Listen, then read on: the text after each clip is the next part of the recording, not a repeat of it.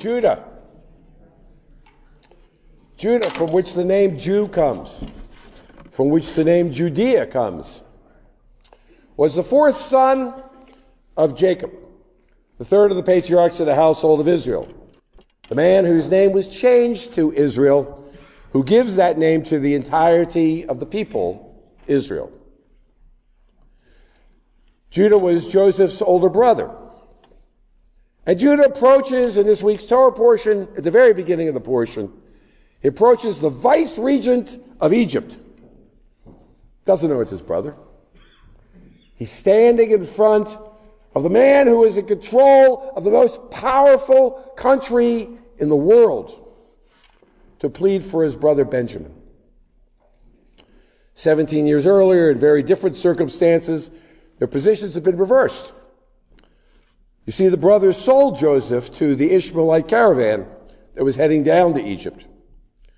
Judah himself had made the suggestion let's sell our brother Joseph to this caravan. Now, he said it.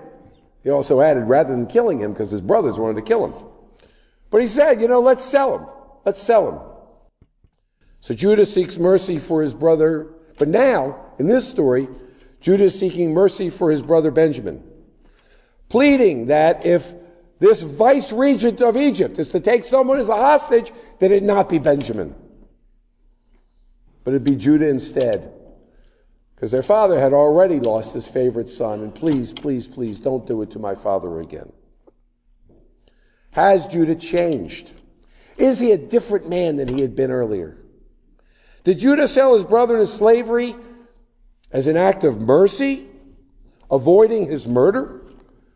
Or was it an act of brotherly hatred, ridding himself of his father's obnoxious favorite child? I'll show you. We'll sell you into slavery. You'll never be seen again. However, you resolve that question, one thing is absolutely clear. Judah went along with his brothers in their sale of Joseph into slavery. He did not stand up for his brother. But now he will not allow his father to once again be harmed by the disappearance of his favorite son. Judah will offer himself to protect Benjamin and to protect his father Jacob. Why has he changed? Here I submit that we can't know the answer. Has he now decided to live by the moral principle of his life?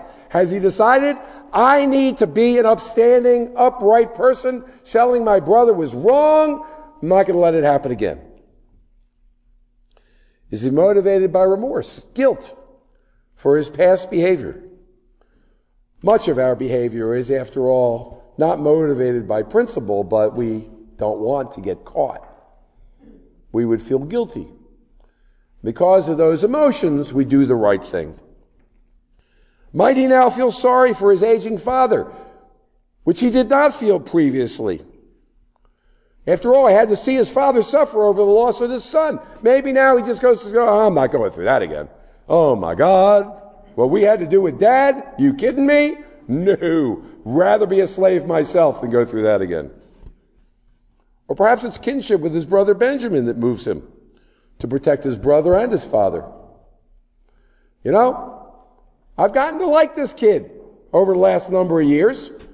I don't want to hurt him. I will give myself in his stead. We cannot know from the narrative of the Torah what precisely it was that changed Judah's actions. Was it a moral change in his character? Or merely a different psychology that persisted for a moment? What is now guiding Judah's disregard of himself? We cannot know from this story alone what it is that leads Judah to do the right thing. We see that there may be many motives. Some of them are principled and laudatory, and we would want to emulate them ourselves. Some are frankly selfish. We do the right thing sometimes for selfish reasons. Well, the outcomes are going to look the same, like with Joseph, right? Judah pleads for his brother, and it looks as though he wants to do the right thing. Same outcome, regardless of what the motive may be. But the story behind the actions, the qualities of the person involved, cannot be determined from the story alone. We don't have the insight. It appears unselfish, but perhaps Judah is simply protecting his own feelings. Perhaps he cannot bear to have his father suffer as he suffered previously. And therefore he is acting in a sense to prevent his own pain.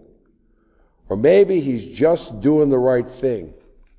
Because to the very core of his being, he is now a moral person.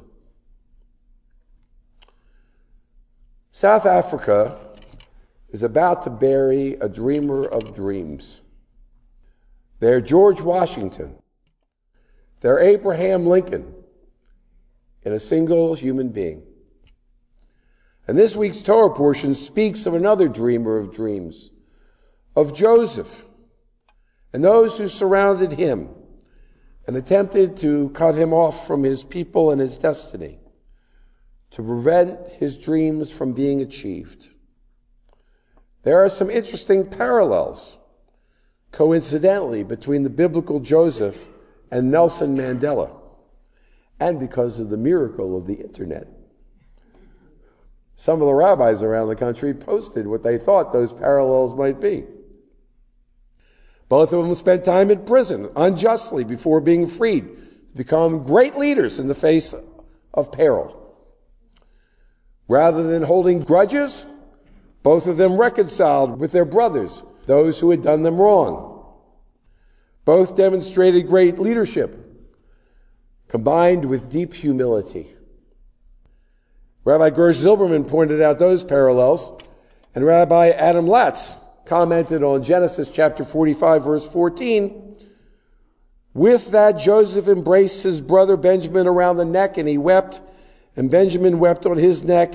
He kissed all of his brothers, and he wept upon them. Only then were his brothers able to talk to him. And Rabbi Latz points out, only after much weeping, only after much agony, was reconciliation possible between the brothers.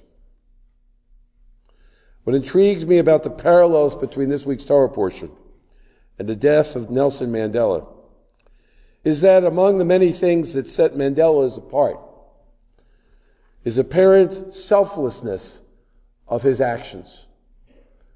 As I understand this man, he was a deeply moral man to the very core of his being. And when things had to be set right, he understood what it meant to go by the course of touching people's lives for the good, not out of malice, not out of hatred, but for the good of his people.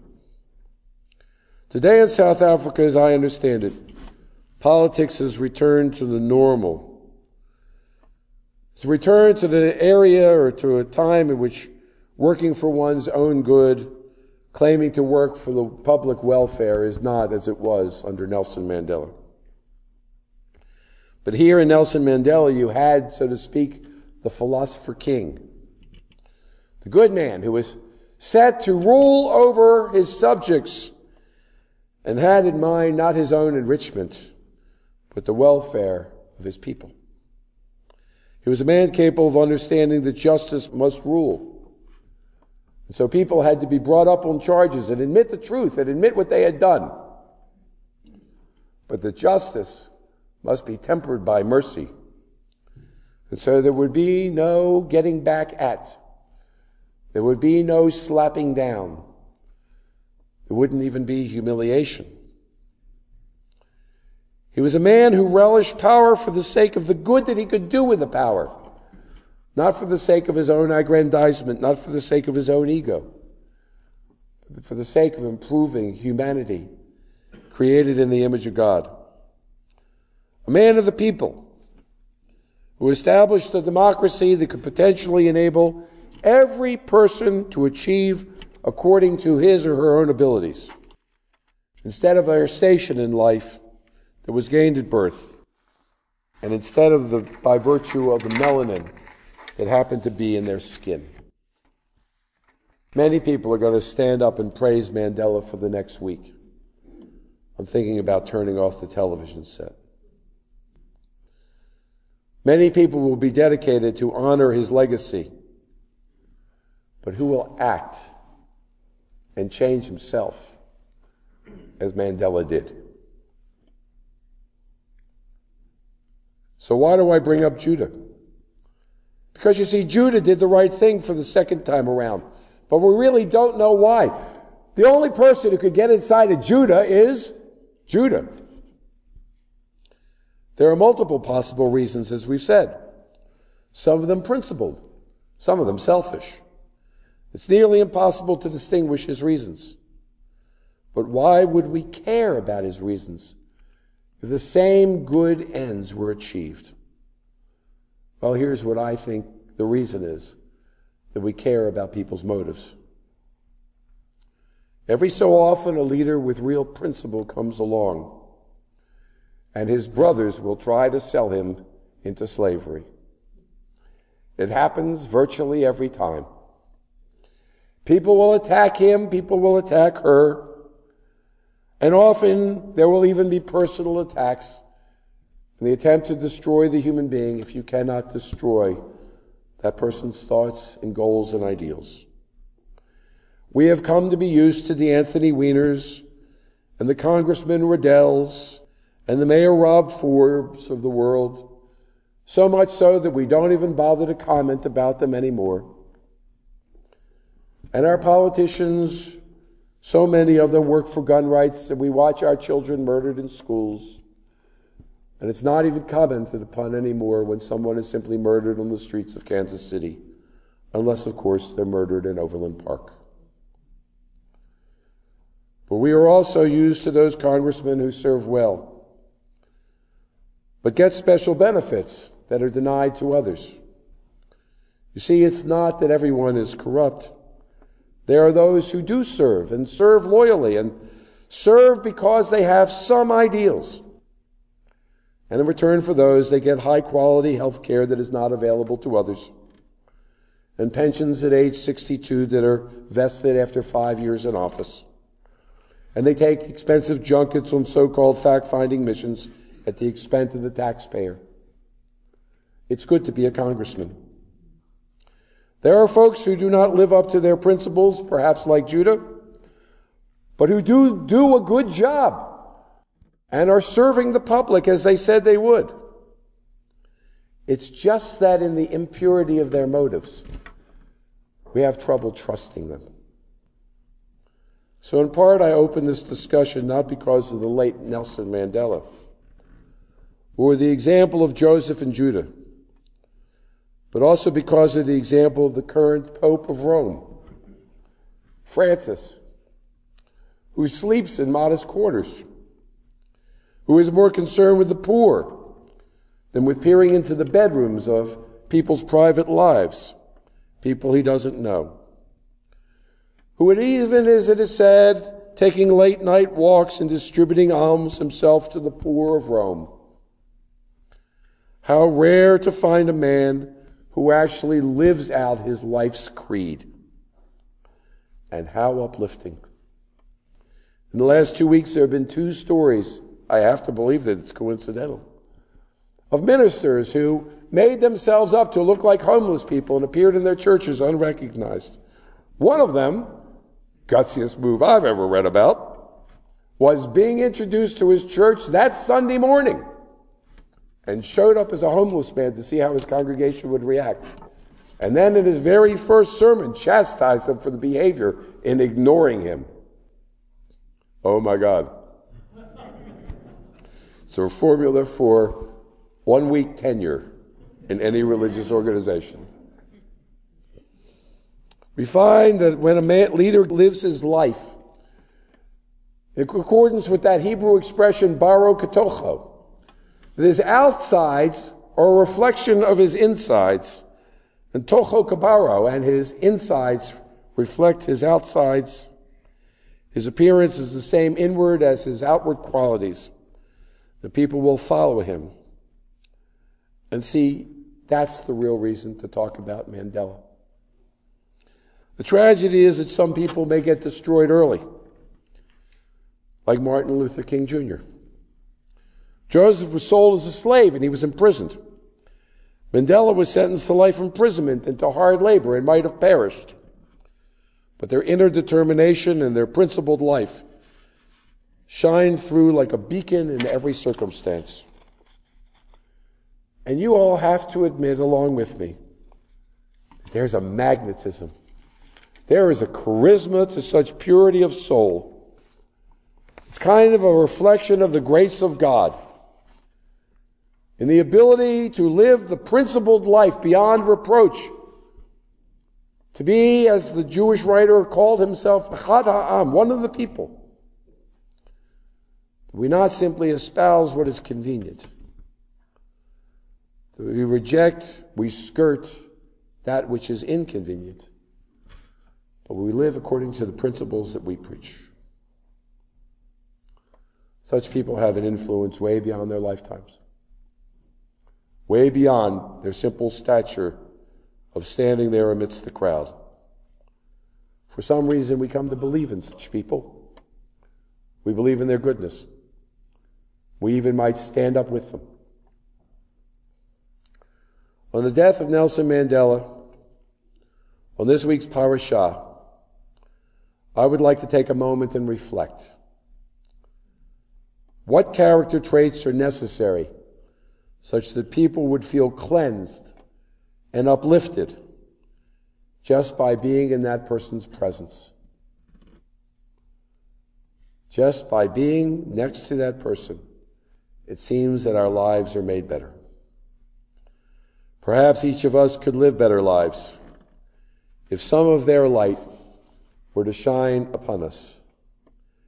And perhaps we might even take some of that beacon and kindle a candle within ourselves and let that light shine, however dim it may appear at first, on those who surround us, because that light will dispel the darkness and will bring other people to see themselves in the light that is part of the soul, that is, after all, the presence of God within us. Ken Yehi